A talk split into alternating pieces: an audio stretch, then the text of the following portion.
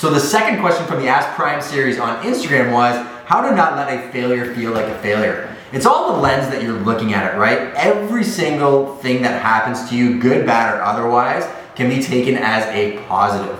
You know, you got screwed over by somebody in business that you thought was a lot more ethical and transparent than they turned out to be.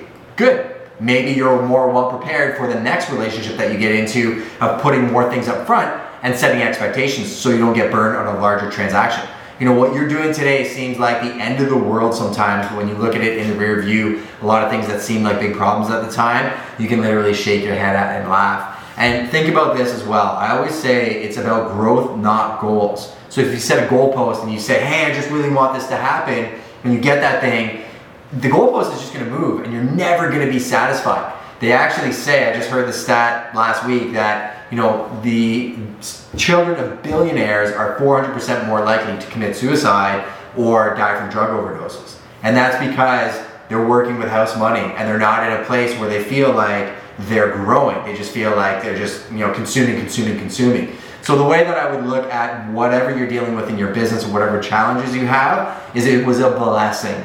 Literally think about it, you know, pour gratitude into it, do the actual opposite of what the human condition is be thankful that it happened to you because it's going to prepare you for bigger things in your life. I absolutely promise you. And if you look at it with that lens, you're actually going to be in a much more positive mindset and you're going to look at the next opportunities in front of you. Um, there's another conversation I had with somebody else yesterday where we were talking about something that was happening in a different market to a different agent that we know is an absolute phenomenal human being. The guy has the track record, he's one of the best at what he does. Unfortunately, he's dealing with something in his industry that is fairly common to our industry. And we were both talking about how if you focus on the things that you have in front of you rather than the things that are being a distraction, you're gonna get so much more done at the end of the day. Be aware of those things, don't be taken advantage of, and you know, sometimes kindness can be mistaken as weakness, but if you turn that lens from a negative one to a positive one, I promise you it's gonna make a world of difference in your life.